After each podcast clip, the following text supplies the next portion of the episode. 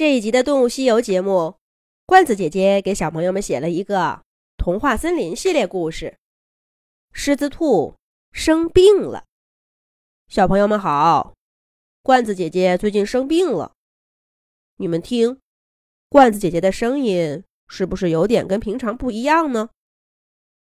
好巧的是，童话森林的狮子兔也生病了。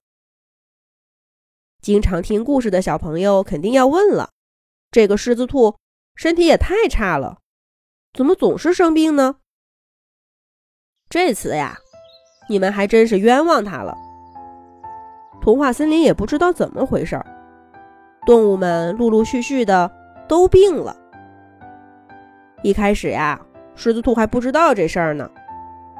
他去找杨小妹玩，敲了半天门，才听到杨小妹虚弱的声音。狮子兔，你找别人玩吧，我生病了，浑身一点力气都没有。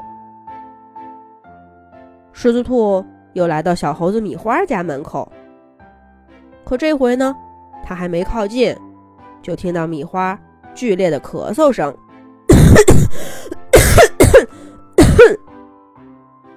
好不容易等咳嗽声弱了些，狮子兔才小心的问了一句。米花，你没事吧？就是咳嗽，有事儿吗？狮子兔。小猴子米花使劲的说道：“没事儿没事儿你好好养病。”狮子兔跟米花道别，又来到了三只松鼠住的松树林。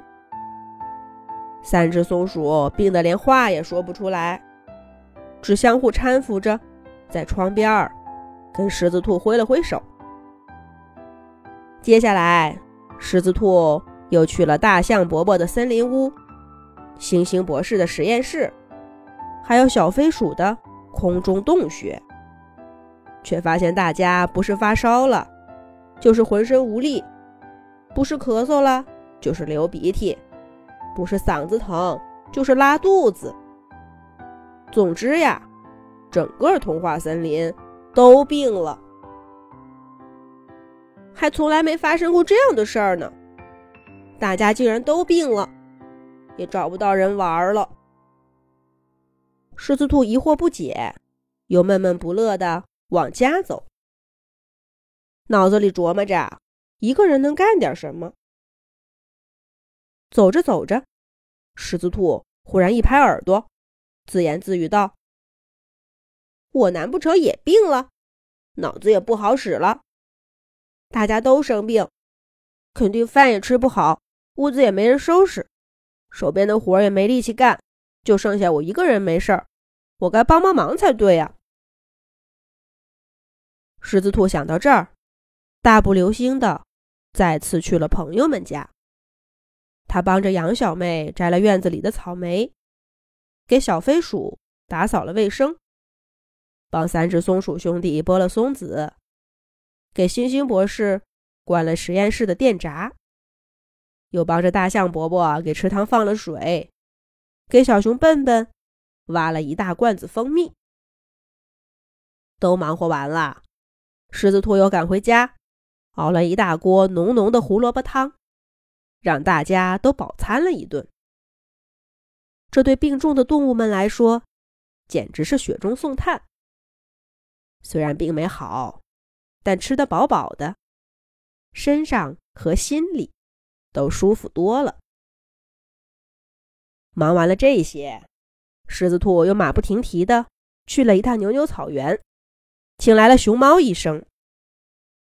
熊猫医生给大家做了检查以后说：“这个病比较难受，可是也没什么药能治疗。”只能靠大家自己的免疫力战胜它。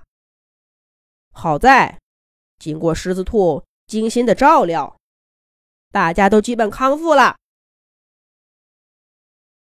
听完熊猫医生的话，狮子兔终于大大的松了口气。可他突然觉得自己浑身无力，头重脚轻，再也站不住了，扑通一声倒在地上。熊猫医生一摸狮子兔的头，很烫啊。他赶紧把狮子兔送回家。已经康复的杨小妹给狮子兔做了一顿好吃的。